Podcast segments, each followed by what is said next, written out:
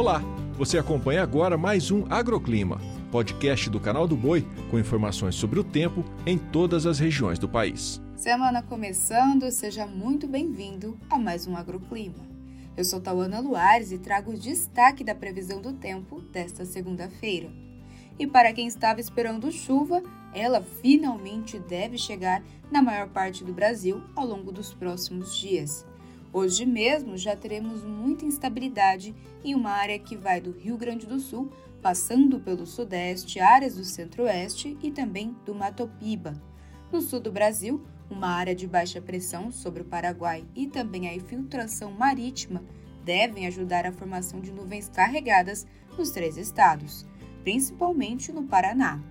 Com isso, o oeste paranaense deve ser beneficiado com a reposição hídrica mas essa chuva pode ser um prejuízo para o produtor em relação às rajadas de vento.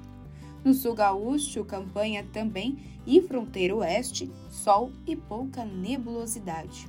Partindo para o centro-oeste, em Mato Grosso do Sul, a condição ainda vai ser de céu com muita nebulosidade e possibilidade de chuva a qualquer hora.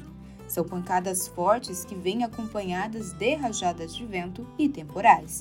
Ou seja, atenção aos cultivos mais sensíveis em Mato Grosso do Sul ao longo desta segunda-feira. Já em Mato Grosso, pancadas mais isoladas, aquele típico dia de verão com o sol pela manhã e chuva que chega a partir da tarde. Outra área beneficiada com a chuva nesta segunda é o Mato Piba. Tudo isso devido à presença de uma área de baixa pressão próxima ao Espírito Santo.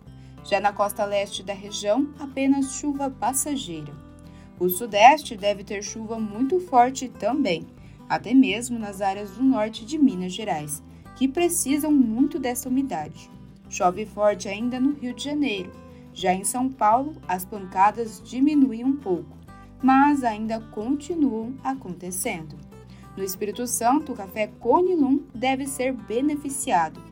E para fechar o giro, falamos sobre a região norte.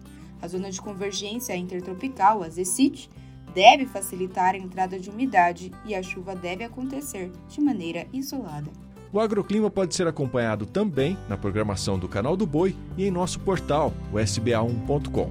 Até a próxima!